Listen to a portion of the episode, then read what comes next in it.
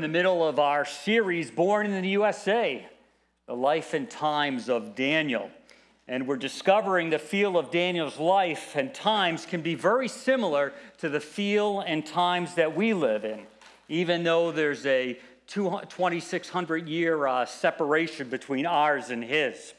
You know, we all have seasons of life where there's nowhere to run and I ain't got nowhere to go. We've all experienced those kinds of things. Yet, instead of just surviving, Daniel continually thrives in those circumstances. And that really is the lesson for this series is that you and I can live in a world, have situations come our way when we feel there's nowhere to run and uh, ain't got nowhere to go. And we can find that we don't have to be trapped in those situations, but we can do more than just survive those situations. We can actually thrive in those situations. Now, today, of course, we're celebrating Father's Day, and you might actually be able to smell that uh, celebration. Take a, oh, isn't that wonderful? You're smelling bacon. Yes, that is right. You know, bacon is a very captivating uh, food. It takes a hold of a man's heart and gets him to uh, do all kinds of things in quest of the bacon experience. At least that's what happens in our life. And, you know, Saturdays wouldn't be Saturdays unless there was bacon with breakfast. And usually there's bacon with breakfast, and sometimes there's bacon with lunch. No, there's never bacon with supper. Oh, it's so sad. But at least two out of three ain't bad. So, you know, it, bacon is a big deal for many of us, and the smell, the sound of it crackling, you know, can get us pretty, ex- pretty excited. And uh, you know, there are uh, there are men though who go to unbelievable measures to have that bacon experience. And Michael Gary Scott is one of those kinds of men. Lords of the Ring trilogy if you see back to back. It's yeah. really well. It's good. Yeah. Dunder Mifflin, this is Pam. Pam, it's Michael. Help me. I need help right now. Michael, what's wrong? I'm hurt. I have hurt myself. Wait. This is not looking good, Pam. Michael, do you need me to call an ambulance? No, I want you to pick me up. Okay. Oh, wait a sec. I thought you said that you were hurt. I am hurt. I hurt I'm my sorry. foot. Pam. I want to come to work, but I need you to come and pick me up. Okay, it's Jim. Just say again, really loudly, uh, what happened. Okay, I burned my foot very badly on my Foreman grill, and I now need someone to come and bring me into work. You burned your foot on a Foreman grill. I enjoy having breakfast in bed. I like waking up to the smell of bacon. Sue me. And since I don't have a butler, I have to do it myself. So, most nights before I go to bed, I will lay six strips of bacon out on my George Foreman grill. Then I go to sleep. When I wake up, I plug in the grill. I go back to sleep again. Then I wake up to the smell of crackling bacon. It is delicious, it's good for me, it's a perfect way to start the day. Today I got up, I stepped onto the grill, and it clamped down on my foot. That's it. I don't see what's so hard to believe about that. Pam, could you come get me? Uh, I have to stay here and answer the phone. Okay, could someone come and get me, please, Ryan? Michael, you should stay home and rest. No one wants to pick me up? There's more going on there. you know, there is this tension in the quest for bacon. Now, some are a little hesitant when it comes to bacon, and, and they feel just some resistance. They feel that it, it actually could be a little harmful. And uh, J. Pierce Sears, one of my favorite guys, helps us understand this just a little bit.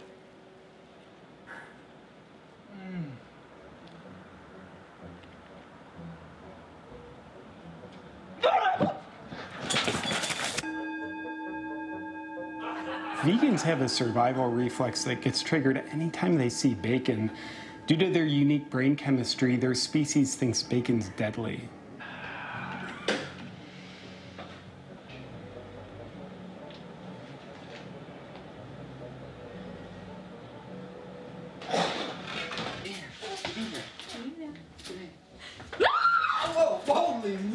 It's very enjoyable to watch. I know. I had to pay 50 cents for this call. I got unlimited minutes. It's. They actually think they're gonna die.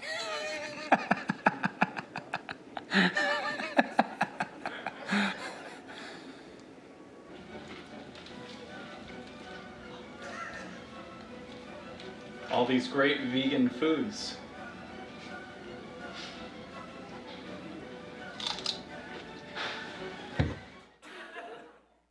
Now, those are some people when it comes to bacon. Then there are some that actually think bacon is like an elixir of life. And if you eat enough bacon, you'll live a long, long time. Uh, I'm interviewing Ray.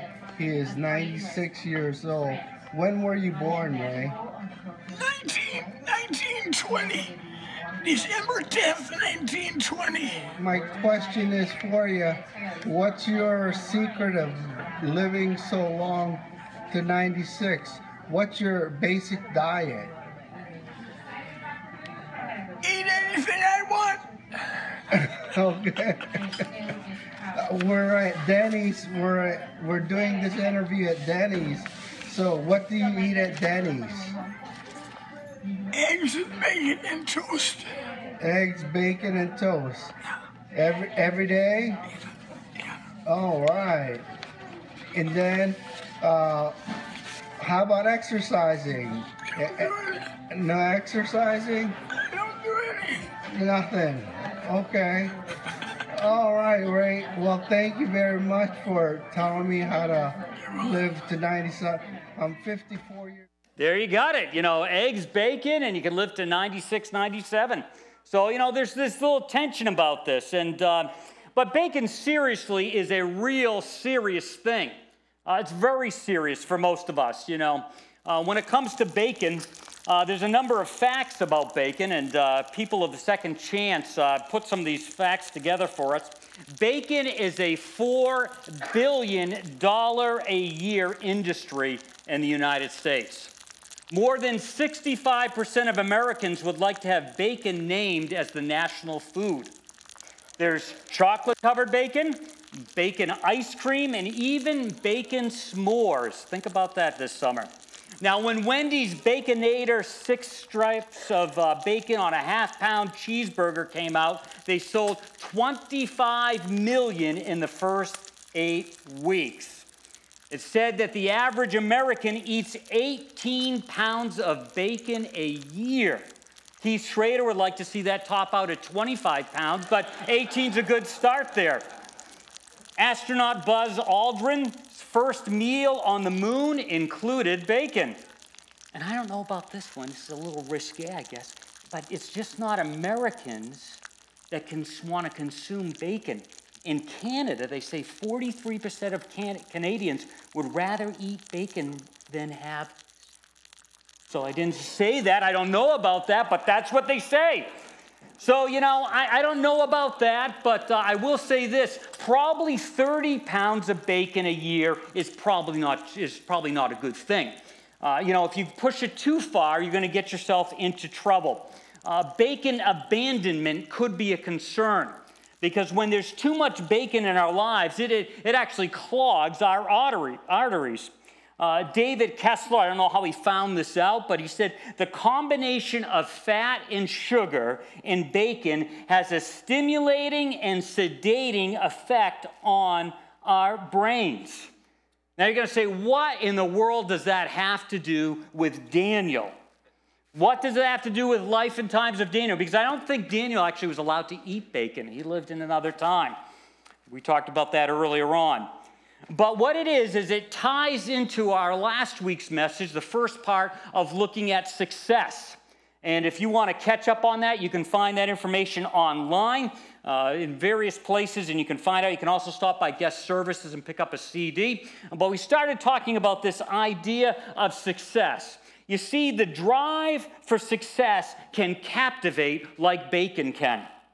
Let's say 25 pounds is, of success is, is probably okay. It isn't that bad for you. But we got to be careful.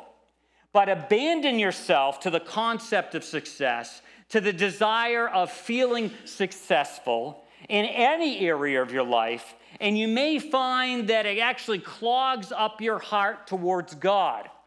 You see, success abandonment uh, can cause problems for us. Abandoning yourself to the savoring taste of your own so called success, feeling you've arrived, uh, might find you being captivated for it, and you might actually find it being your stimulation for your life, your drive for life. We've all seen people that just are driven, driven, driven for success, and it drives their life. It's their stimulant. Or there are those that, um, in a sense, rest in their success. They feel so comfortable and relaxed that their peace comes from their success. And this can happen in, in various areas. This can happen in our finances. Uh, this can happen in our abilities. Uh, this can happen with what we've accomplished. Uh, this can happen at work. Uh, this can even happen with our families. Uh, some of us, uh, you know, seem to dodge a bullet, and our kids turned out kind of okay. And uh, now we are kind of satisfied with that, and, and that's some satisfaction. And all of a sudden, uh, we get abandoned to that, and it can start clogging up our heart. We rest in that. It can happen in our spiritual life. Sometimes you and I get to the place where we feel like we're, we're all set. Yes, we've said yes to Jesus. Yes, we've grown for a number of years, but now we kind of got the spiritual piece under control and we feel pretty good with it. So we just, in a sense, just sit back and relax in our success. And it becomes a, a, it sedates us, it gives us peace. So when it comes to this idea of success, there is a tie to this appetite, in a sense, for bacon.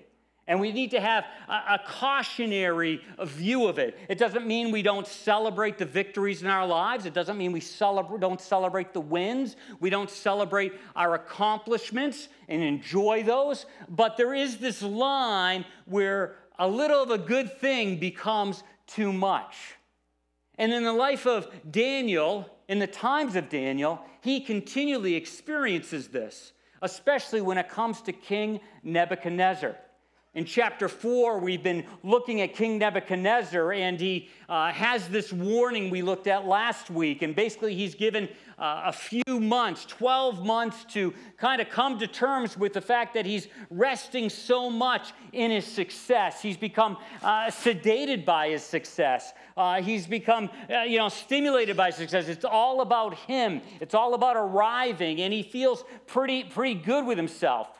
And in Daniel 4 4, I pulled a couple verses together, you may remember. It says, I, Nebuchadnezzar, was enjoying times of peace and prosperity in my kingdom and palace. I was taking it easy without a care in the world. And he just kind of was relishing, rolling in, enjoying his success.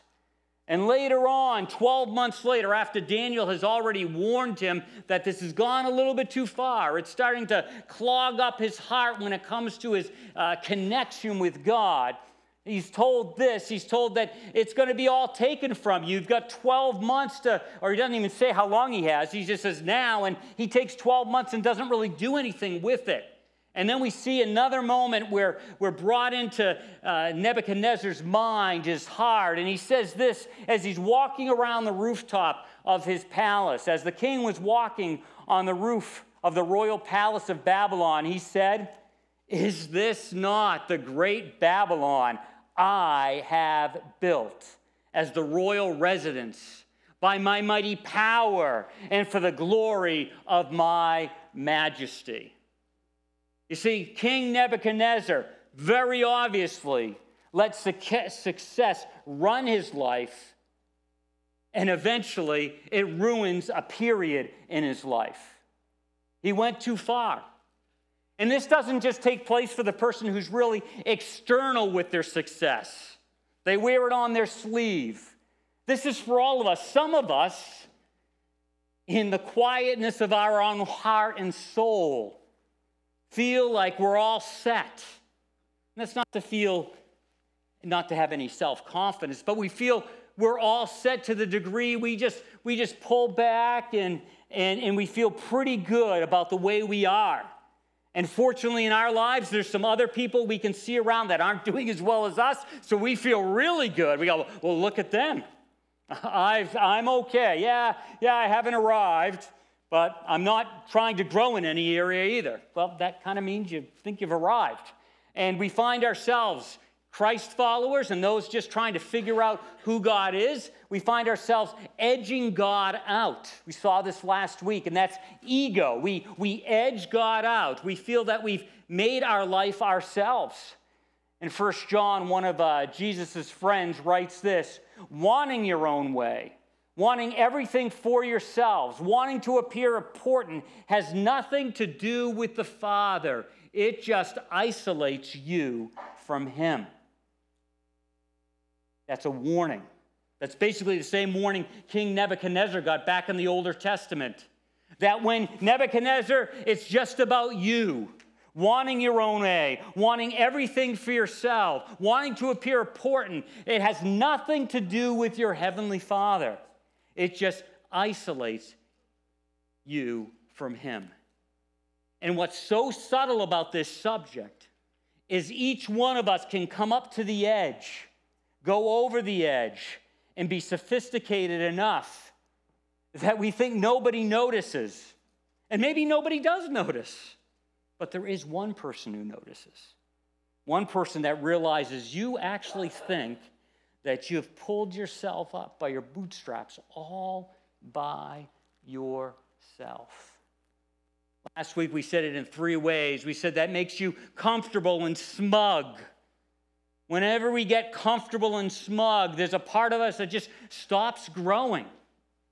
Stops growing. In previous weeks, we've talked about always being a person that's growing. Doesn't matter what age you are.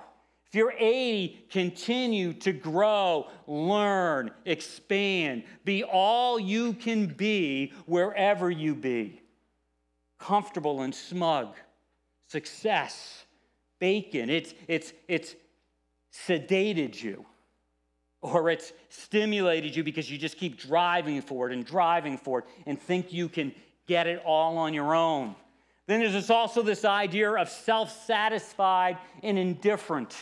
We talked about that the first week that we just are, are satisfied with ourselves and we're, we're indifferent. We, we, we look across the canvas of our world and we're indifferent.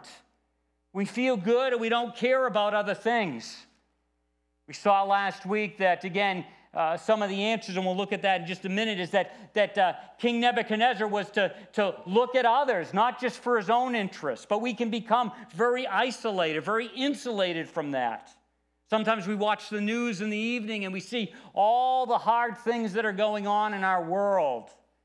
And in the middle of that, we're a little judgment to those people experiencing those hard times. Well, if they would just kind of get their act together, it wouldn't be that way. If they just didn't break that law, if they didn't, and there's an indifference. We, we've isolated ourselves so it doesn't touch our heart. We've settled in. We feel successful. We feel self satisfied. And then we live on borrowed time. We live on borrowed time in such a way that, that we know this. God speaks to, to our hearts. I said last week, uh, when was the last time, if you're a Christ follower, that you repented of something? I mean, something obvious. Are you the same person you basically were six months ago, a year ago? Or are you growing, not to earn God's love, but to express your love to Him? Are you, in a sense, living on borrowed time? Nebuchadnezzar, I mean, it was so obvious. Daniel comes, says the things we talked about last week, and he waits 12 months. And we don't know if he would have waited 24 months, three years, but then God steps in. Daniel's advice to him was this make a clean break of your sins. We talked about that. You're being out of step with God, being self centered, not functioning in the things that is His preferred will for your life. We disobey. And start living for others. That was the prescription for Nebuchadnezzar. You want to have victory in this area of success. You don't want it to grab your heart. You want to be successful, yes, but you don't want it to take over your life so it edges God out. Then look at your misalignment with me. Look at your sin and start living for others. Take your eyes off yourself and put it on somebody else. Use who you are, this great, majestic king. Leverage it for somebody else. Now, King Nebuchadnezzar had unbelievable resources at his fingertips. You and I may not have those same kinds of resources, But the advice is still the same. Take your eyes off yourself, off myself, and use what you have, who you are, for others. Can't tell you exactly what that looks like for each one of you, but it looks like something. It's possible to take your eyes off yourself and look at others. And you can still be successful. You still can uh, be thankful for those wins in your life, but they can't captivate you to the degree that it's your drive in life and your peace in life when you look for others. And then you will have a good life. Wow, if there could be any better carrot at the end of that, then you'll have a good life. If you wonder, is my life good? Or if you think your life isn't good, I think this prescription can be written to all of us. Break from your sins. It's a process, it's a continuing process. You never arrive. Live for others, not for yourself, and then you'll have a good life. Pull those two things out in the beginning, the two circles, and you don't have a good life. You get caught up with that came across this quote, and I changed a little bit to go with what we're talking about. But ego is a form of cosmic plagiarism, claiming to be the creator of something that is essentially a gift. Let that settle in. Ego is a form of cosmic plagiarizing, claiming to be the creator of something that is essentially a gift. Who you are, what you have, is a gift from God. And when you and I claim that we authored that in our life, it's plagiarism. Any ability, any skill, yes, you may have developed it, you may have engaged in it, yes, but it started with something and it was given to you and me. So, for any of us to walk into a place and to look at others and think that we've arrived and they need to get on the stick and to kind of take credit for our abilities, our strengths, our, our mind, our capacity is, is, is plagiarism because God gave us those things. He made us that way. And it's, yes, it's a gift, and it's a gift to be cherished, it's a gift to be grateful for, but it is a gift. I remember, especially as a youth pastor, when I would see kids bullying the weaker kid in the high school. And the mean Dave Spencer wanted to go in there and thrash those big kids because I was definitely bigger than they were. Because the only reason they were bigger than Lonnie was because Lonnie was born that way and they were born that way. Unacceptable. Makes me angry, even to this moment, that someone, because they have better resources, better abilities, better whatever, takes advantage of someone who has less and feel superior, superior to it. Unbelievable. Unbelievable. And yet we can do it subtly. We can dress it up. For those of us who are Christ followers, we can dress it up in our Christianese and we can walk in and we can see people and we can just feel like, yeah, oh, I'm so happy I'm not like that. So I, you know, I don't have that problem. You know, well, I made those decisions when I was younger and now I'm living in the wake of it. Absolutely true. But that starting point in your life was a gift. And maybe they didn't have that gift. Or maybe they did have that gift and they blew it. But rather than having a sense of arrogance, and success. I've arrived, you haven't. I've done it all. Whew. Don't want to have to answer for that. Whenever those thoughts come in my mind, I go, push that out, push that out. That's plagiarism with a gift that was given. You see what happens to Nebuchadnezzar, even as the words were on his lips, a voice came from heaven This is what is decreed for you, King Nebuchadnezzar. Your royal authority has been taken from you. You have been driven away from the people and will live with the wild animals. You will eat grass like the ox. Seven times will pass by for you until you acknowledge the Most High is sovereign over all kingdoms on earth and give them to anyone he wishes. It's amazing. What would it take What would it take for you, for me, to really live in the acknowledgement that the Most High has been sovereign in who you are and what you have? What would it take? Would it take seven periods of time? They might have been seven years, they might have been seven seasons, doesn't really matter. It was more than a week. Seven, what, what would it take? What would it take? And it's not to beat you down, it's to embrace and be thankful and to live that good life that God wanted for even Nebuchadnezzar. Immediately, what had been said about Nebuchadnezzar was fulfilled. He was driven away from the people and ate grass like the ox. His body was drenched with the dew of heaven until his hair grew like the feathers of an eagle and his nails like the claws of a bird. Fortunately, fortunately for Nebuchadnezzar, fortunately for you and me, there's recovery after failure. There's recovery after failure. I don't care who you are. Nebuchadnezzar had done horrible things, vile things, practiced injustice, was a super big bully to people, to nations, to, to Daniel's family. Yet, there's recovery after failure. If you're far from God, or that's what you feel you are, or if you've never uh, opened your life up to God, if you're just trying to figure that out, if you've tried to walk with God for years and years and years, and you're in a low part, or you've been doing pretty well, but every once in a while you go, Ooh, where did that come from? There's recovery after failure.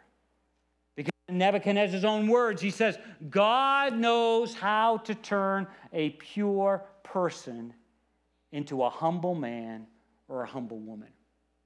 Now, at first glance, you say, oh, that's to put them down. That's to break them. That's to punish them. You're proud. I'll knock that. I'll pull that rug right out from under you. No, no. In a place of humility is a place we are not edging God out. So I am thankful, not always in the moment, but I'm thankful that God knows how to turn a proud person into a humble person. I'm thankful for that. That is a gift. That is wonderful that He does that. Because out of my humility, I can make a break from sin. Out of my humility, I can be a benefit to others. Out of my humility, I can walk and respond to God. That's awesome. That offer is for every person in this room. That offer is for every person in whatever stage or age you are in. That offer is for all of us, wherever you're at. And the only person who knows where you're at is you. Because most of us can dress up the outside well enough that those closest and those around us have no idea where we're at. But recovery is possible. In a sense, Nebuchadnezzar gives us a model of how it happens in his life. I don't like step by step by step, but it gives us some things to, to think about. The first thing is that he looks up. He looks up. Verse 34, the first part of it says this I, Nebuchadnezzar, raised my eyes towards heaven. 12 months in, or no, 12 months from when he had his moment, but seven time periods. Something happens and he raises his eyes towards heaven. And that is symbolic for his acknowledgement that I need to look to somebody else. I'm not the majestic one. I'm not the one who's created my life. All these amazing things. I've built this kingdom, this empire. It's the grandest on the planet. Realizes he has to look up. There's a time in each one of our lives where we start by looking up. And I want to say, as we talked about repentance last week, I think it's a regular event. I have to regularly stop where whatever's going on in my life and look up. I, Nebuchadnezzar, raised my eyes towards heaven. One of the psalmists writes this. It's not David, but he writes this I lift my eyes up to the mountains. Where does my help come from? And it's interesting. What this means is on the mountains, on the hilltops, there were all these shrines to different gods. And this person looks up to the, to the horizon, he sees those shrines, and he doesn't look to those shrines for his answer. He looks to the Lord. My help comes from the Lord, the maker and of heaven and earth. He will not let your foot sleep. He will not, he watches over you. He will not slumber. There comes to be moments where I have to look up to heaven and I have to realize it's not my finances, it's not my job, it's not my abilities, it's not my capacity, it's not my money, it's not even my wife, my family. It's God who gives me my he may use those things, but they're gifts. It's God, they're from His hand. So there comes to be a point where we, we, we look up. Life is humming along. And sometimes life just keeps humming along. And life is good and life is sweet. And, and, and God hasn't knocked on our door and said, Hey, I know how to make a proud person into a humble person. Hopefully, you catch this before the bottom drops. Isn't it nice that we can learn from somebody else's lesson rather than have to make the mistake ourselves? I have a friend who one time wrote in a book, his, his coach asked him, I hope you are not one of those kinds of people that needs to learn everything the hard way. Do you have to fail at everything? Go, oh, I guess I can't do it. How many times do you have to touch the stove and know that it's hot? Wouldn't it be better if you could just say, stove is hot and never touched it? Never touched it. So, this idea of looking to the mountains, it's not the things, it's not the tools in our toolbox, it's not our abilities, it's God. So, when we're going to recover, it begins with looking up to Him. What would it take for you to take a fresh look? When was the last time you really looked? Uh, are you just in the rhythm of church stuff? You're just in the rhythm of life, you kind of got it. Yeah, there's some bumps in the road, but you can handle it, and it's no big deal, and it's just life. But uh, what would it take for you to, with fresh eyes, look up? Does it, would it take the, the bottom of your world just dropping out? Or, or can that happen beforehand? Can you be in a regular routine of looking up? That's why we talk about spending time with God on a daily basis. That's looking up. That's why we talk that it's important to come on a Sunday morning, assemble with a bunch of believers so you look up together. That's why we talk about community groups so you can look up. That's why we want you to have experiences where you come to the end of yourselves. That's right. We go on missions trips to Honduras and other places and get involved because we want you to be put in situations where you've got to look up. Because looking up should be a rhythm of any Christ follower. And if you haven't said yes to Christ, if you're just trying to figure out who He is, your relationship with Him starts by, by looking up. Then there's also this idea that we, we need to wake up. Nebuchadnezzar says it this way I was given back or given my mind back. And that caused him to wake up. He was given his mind back. He, he saw what was really going on. He realized that the prodigal son, some of us are familiar with this story. The father or the son rejects the father's ways, goes off on his own, takes his gift, takes his inheritance, takes his ability, and goes and lives his own way. Some of us are doing that. We take our gifts, we take our abilities, we take our capacities, and we're living our own way. And all of a sudden, the bottom of life drops out. And we have this scene where he says, When he came to his senses, he said, How many of my father's hired servants have food to spare? And here I am starving to death. It's an indicator. It's an indicator that you and I need recovery time when we're starving to death. When we're starving to death spiritually, when things are drying up, it's an indicator we need to look up and then wake up. This isn't in your notes, but I love what Isaiah says, and I love it in, the, in Eugene Peterson's Paraphrase Hey there, are you thirsty? Come to the water. Are you penniless? Come anyway, buy and eat. Come buy your drinks, buy wine and milk without money. Everything is free. Why do you spend your money on junk food, your hard earned cash on cotton candy? Listen to me. Listen well. Eat only the best. Fill yourselves with only the finest. Pay attention. Come now. Listen carefully to my life giving, life nourishing words. Wake up. Wake up. Smell the coffee. Buy what's good. Stop spending your life on junk food. Going back on to Nebuchadnezzar. So Nebuchadnezzar raises his eyes and he's sanity is restored. Then I praise the Most High. I honor and glorify Him who lives forever. His dominion is eternal dominion. His kingdom endures from generation to generation. All the people of the earth are regarded as nothing. He does as he pleases with the powers of heaven and the peoples of the earth. No one can hold back his hand or say to him, What have you done? At the same time that my sanity was restored, my honor and splendor were returned to me for the glory of my kingdom. My advisors and nobles sought me out. I was restored to my throne and became even greater than before. Now I, Nebuchadnezzar, praise and exalt and glorify the King of heaven, because everything he does is right, and all the ways are just. And those who walk in pride, he is able to humble. I wish we had time to totally unpack this, but I want to give you four thoughts about this. First of all, is that Nebuchadnezzar realizes that God's rule will never end. There are moments where we think he's not ruling.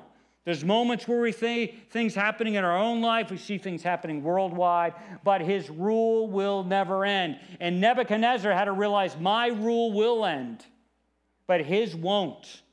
I might as well get following the guy whose rule, whose rule will never end. He also realizes that God's approval matters the most. It's not people, it's not what people think. You need to be aware of what people think. You don't need to be in their face. We've talked a lot about that over the years. But God's approval matters most. Also, a good reminder when when times are tough is that God's power is unlimited. No one can hold him back, no one can tie his hands. When he's silent, it doesn't mean he's still. God is on the move, his power is unlimited. Nebuchadnezzar realizes that. He also realizes that God's decisions are right and just. Right and just. And for Nebuchadnezzar to say that when he looked at his world, pretty unbelievable that he said he could have left that last one out. Sometimes we have to hold on to that. We need to look up. We need to wake up. And we need to realize who God is. Even in the moment when we don't get it, we can't put things together. We have to rest, not in our success, not in our abilities, not in our prowess as a person, as a human being, but we rest that His decisions are right and just and just naturally, I don't think this is manufactured. I think this is an overflowing. He looks up, he wakes up, and then obviously he speaks up. And Daniel 4 starts with a summary statement. He starts by speaking up. He says, King Nebuchadnezzar to all peoples, nations, and languages that dwell in all the earth, peace be multiplied to you.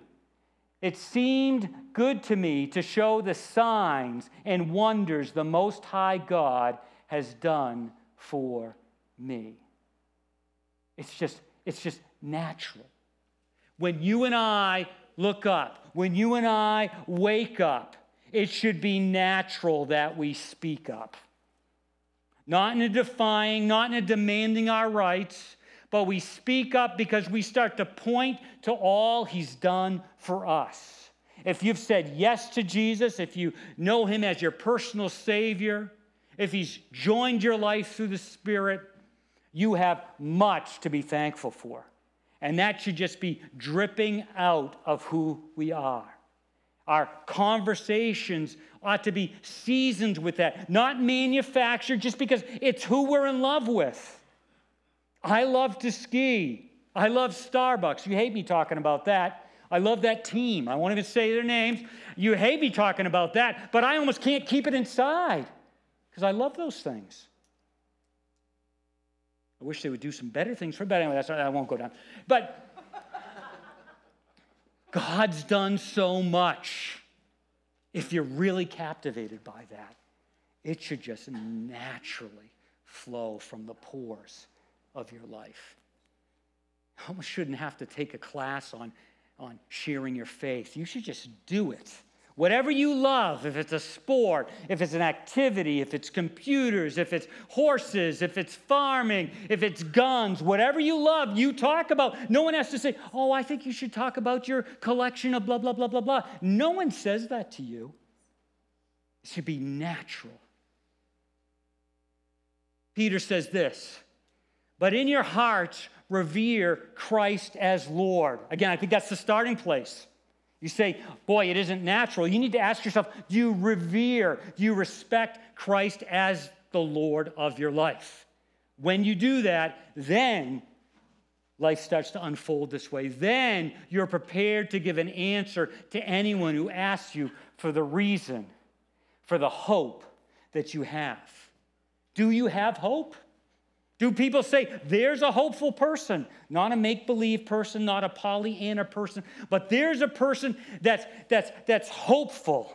Where does that hope come from? It's a dark world. Look what they're going through. Where does that hope come from? It comes because they've revered Christ as Lord in their heart, in their soul. And then do this with gentleness and respect.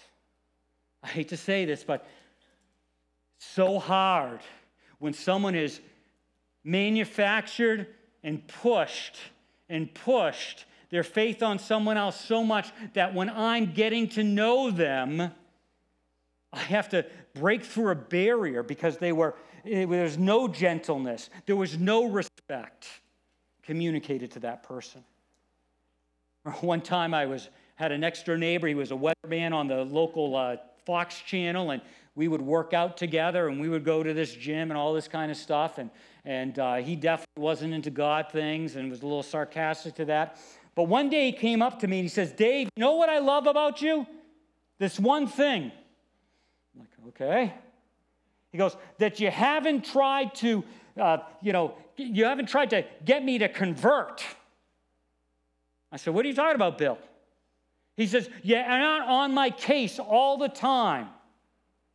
But you know what's interesting? That same guy, before we moved, came out and helped me paint my little deck steps, and he started to ask me spiritual questions maybe a year or two later.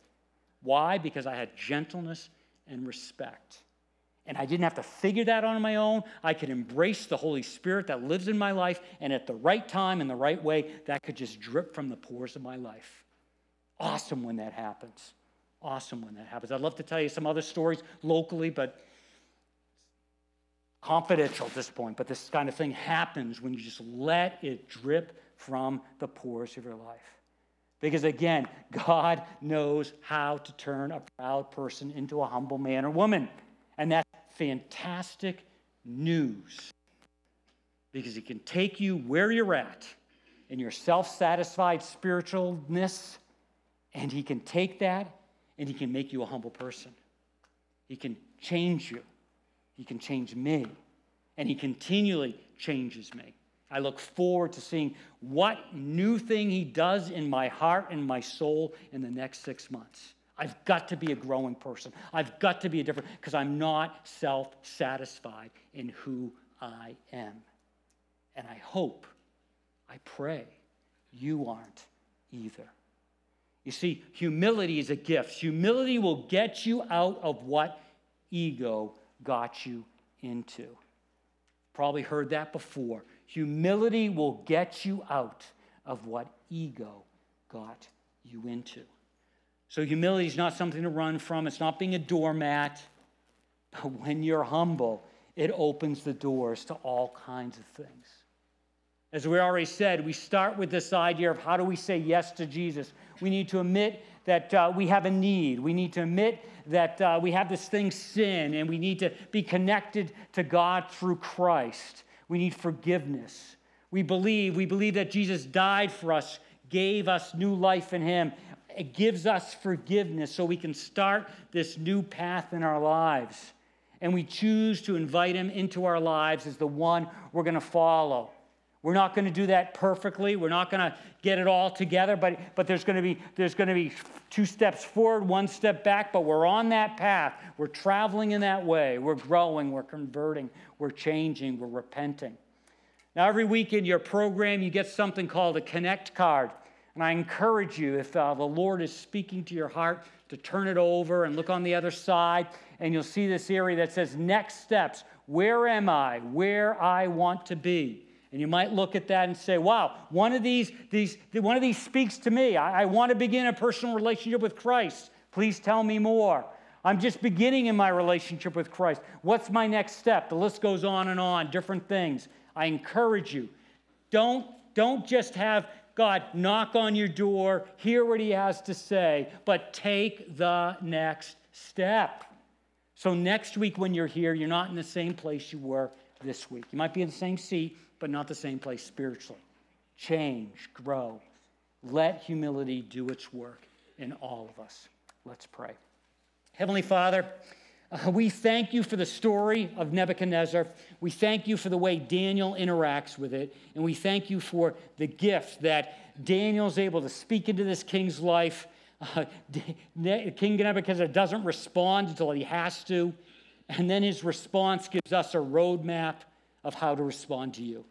Lord, help us to take these things and integrate them into life so that we can be humble before you, so we can follow your lead, so we can live the good life that you desire for us. We thank you that there is recovery after failure. And no matter where we're at, that offer is good for all of us. Thank you. We ask all of this in Jesus' wonderful name. Amen.